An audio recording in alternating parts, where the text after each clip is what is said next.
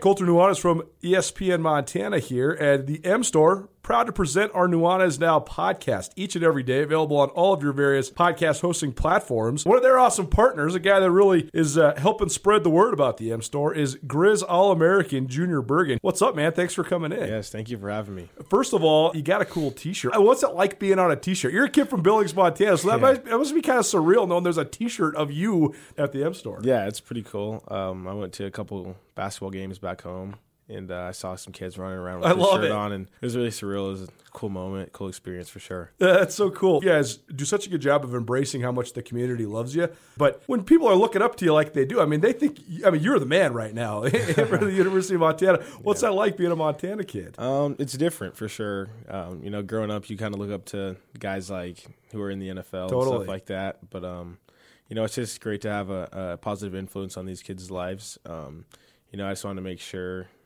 uh, I set the example and lead by example and give them someone to look up to. Go check out the M Store. They're located there at the corner of Higgins and Broadway here in the city of Missoula, and you can also visit anytime online, montanamstore.com. They have all the latest and greatest, a whole bunch of original Grizz gear, and of course, they have Junior Bergen t-shirts. Junior Bergen, proud partner with the M Store, as well as us here at uh, ESPN Montana. Thanks for swinging by, man. Yes, sir. Thank you for having me. The M Store, where they're all Grizz all the time. Well, time now for the fourth installment of what's become one of my favorite segments, the Sports Medicine Journal, presented by Missoula Bone and Joint. And we are joined now by Dr. Michael Wright. We do this the first week of every month, diagnosing and talking about various injuries that afflict athletes across the wide world of sports. And we've talked about some of the most common injuries from ACL tears to compound fractures to high ankle sprains. Today, we're going to talk a little bit about labrums. So there is labrums in both your sh- shoulders, which is common uh, knowledge for people that follow college football because oftentimes guys are having labrum surgery, but there's also labrums in your hips. So, Doc, just tell us, uh, just start there. Just tell us about just the difference between what a hip labrum is and what a uh, shoulder labrum might be. Well, structurally, uh, the labrum's pretty similar in the shoulder and the hip in terms of, of what it's actually made out of. It's made out of a fibrocartilage uh, material However, functionally, it, it, it offers quite a bit different function in the shoulder than compared to the hip. So in, in a shoulder, the reason you hear about a lot of guys getting surgery on their shoulder for their labrum is for shoulder instability. And what that means is that the shoulder dislocated or popped out of the joint. And in the shoulder, the labrum is an integral part of, of keeping that shoulder stable. And so when it tears, the ligaments that stabilize the shoulder attach to the labrum, and so the the ligaments are often insufficient, which requires a repair of the labrum to stabilize the shoulder. The hip's a little different. The hip is a more constrained joint. It's a ball and socket joint with a deep uh, bony socket, and so instability in the hip is actually quite rare when the hip dislocates. So the labrum in the hip is is thought to function more as a suction seal uh, around the ball as the ball rotates around the hip. It maintains suction within the hip to keep the joint lubricated. Um, so both uh, labral injuries in the shoulder and the hip can cause a pain for an athlete. In the shoulder, it's much more common to have uh, instability associated with labral injuries as well, whereas hips are, are typically more pain with uh, repetitive activities such as sprinting or uh, jumping or any activity that causes repetitive hip uh, flexion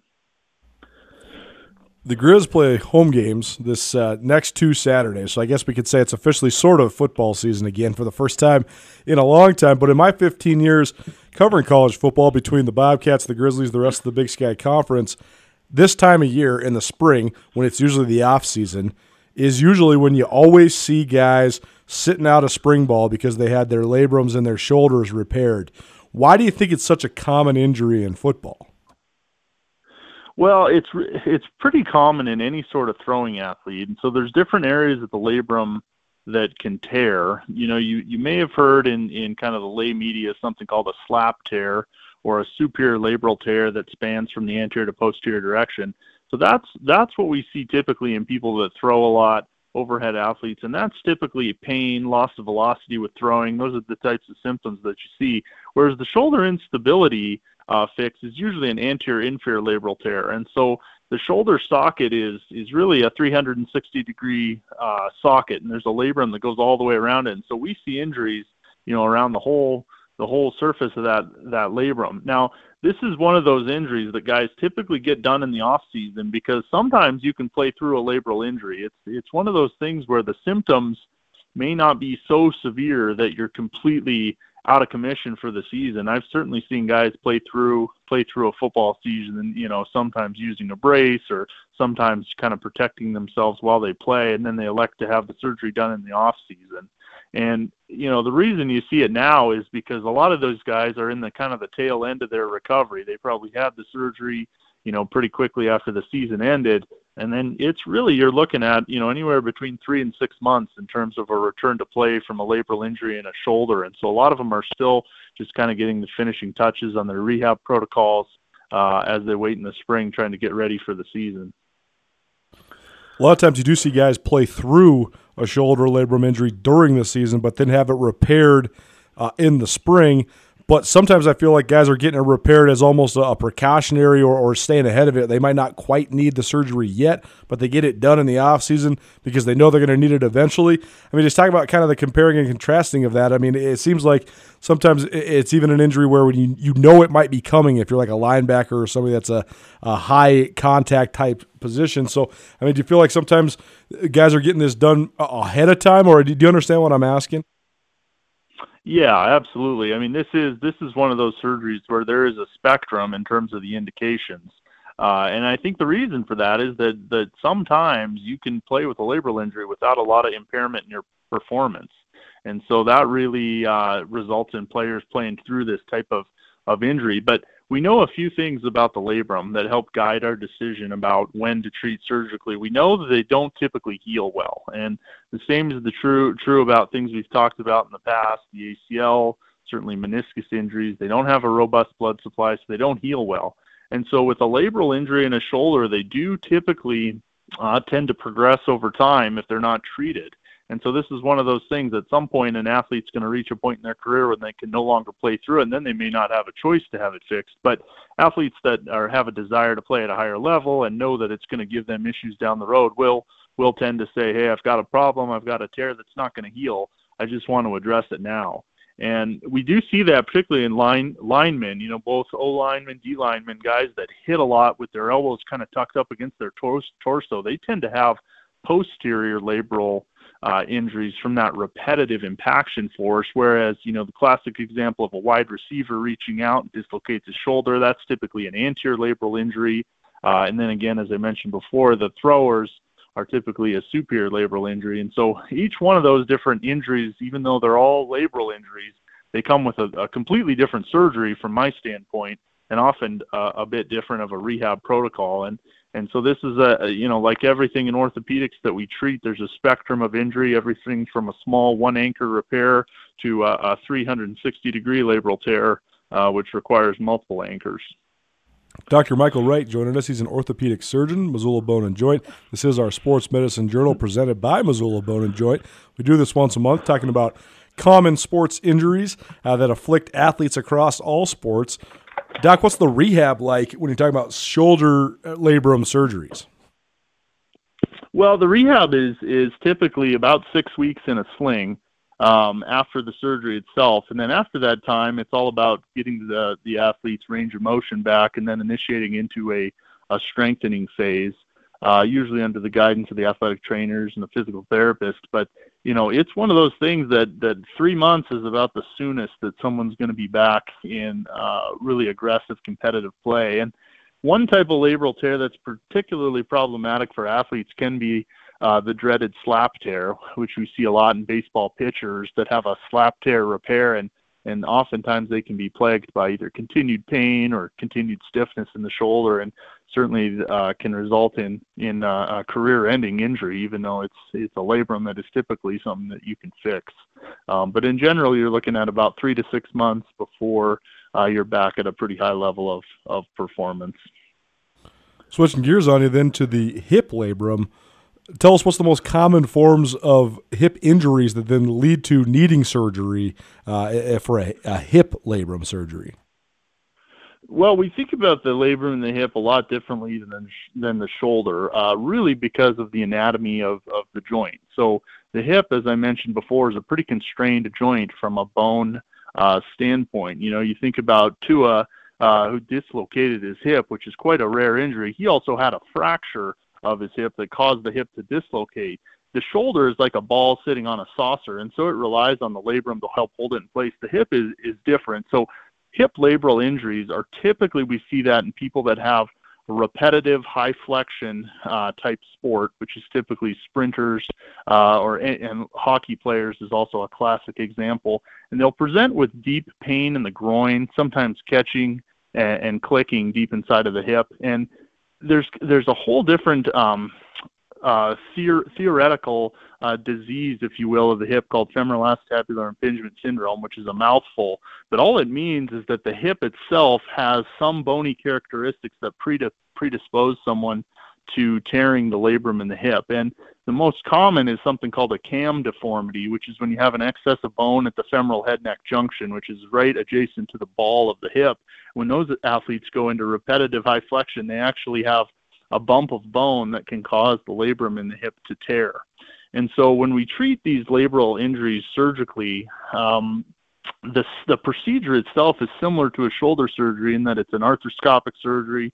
We do it up on a TV screen, minimally invasive through small incisions. But in the hip, it's a little different than the shoulder in that we're almost always addressing some degree of bony deformity. And what I mean by that is that bump of bone that we think causes the labrum to tear in the first place, which is just the way that the person's made, we often address that by shaving that bone down at the time of surgery.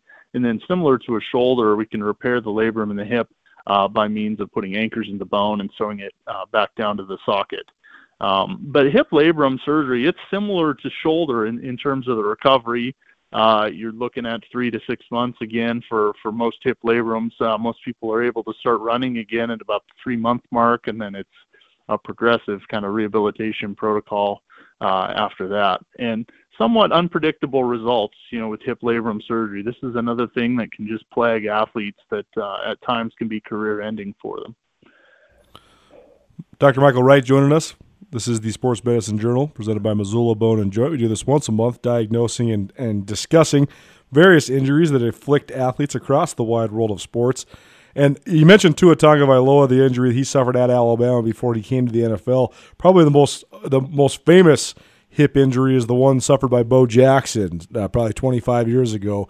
And I remember watching a documentary about Bo Jackson, and basically one of the doctors that they interviewed in that said that it, it was almost humanly impossible to suffer this this type of injury that Bo Jackson suffered. Only he could do it because only he was strong enough to have the force and the exertion and the mass and all those things combined to actually be able to truly fully dislocate his hip and completely tear uh, all of the tissue and all the labrum and everything in that. So I mean, uh, it's almost amazing that that injury occurred like it did, right?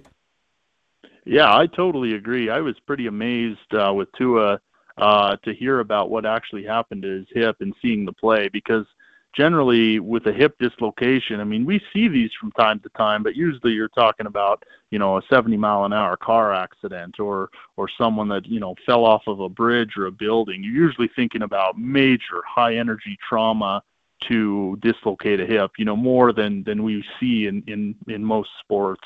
Um, but you know, there is certainly a biomechanic component to this, meaning if you you land on it in just the right angle uh, and the force is in just the right trajectory, you certainly can uh, can dislocate your hip. But it's it's rare. And and one misconception about hips that I I see all the time is people think they dislocate their hip. They have the sensation of that hip popping in and out, but it's almost never true that it's fully dislocating. However, in the shoulder, it can totally be true. People can voluntarily dislocate their shoulders. They can they can do all sorts of tricks to make their shoulder pop in and out. And so that just kind of goes back to the basic understanding of the anatomy of the constraints of the joint. The shoulder is held in place by soft tissue. The the uh, hip is held in place by a deep, strong, uh, bony tissue, which is the hip socket or the acetabulum. Well, it seems to me from this conversation then that shoulder labrum injuries and surgeries are much easier to recover from than hip injuries and, and hip labrum surgeries.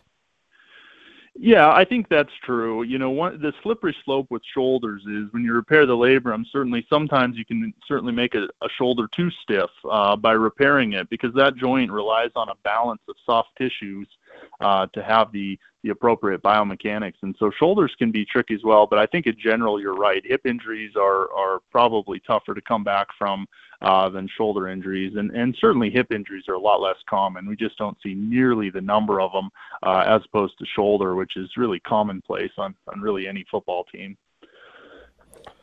The Sports Medicine Journal, presented by Missoula Bone and Joint. Dr. Michael Wright joins me, Colter Nuanez, here on Nuanez Now, the first week of each month. And, Doc, this has been very informative, as always, and we'll catch up with you soon, but thanks so much for the time today. Okay. Thanks, Colter.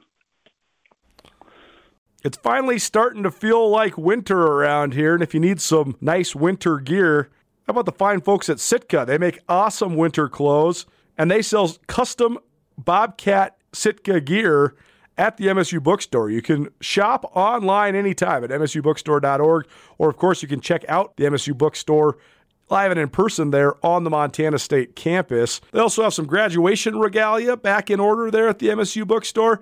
They have an awesome American Indian Council selection as well. Visit on campus anytime you need blue and gold, or visit online anytime, anywhere. MSUBookstore.org. MSU Bookstore your best place for blue and gold on game day or any other day located there on the Montana State campus.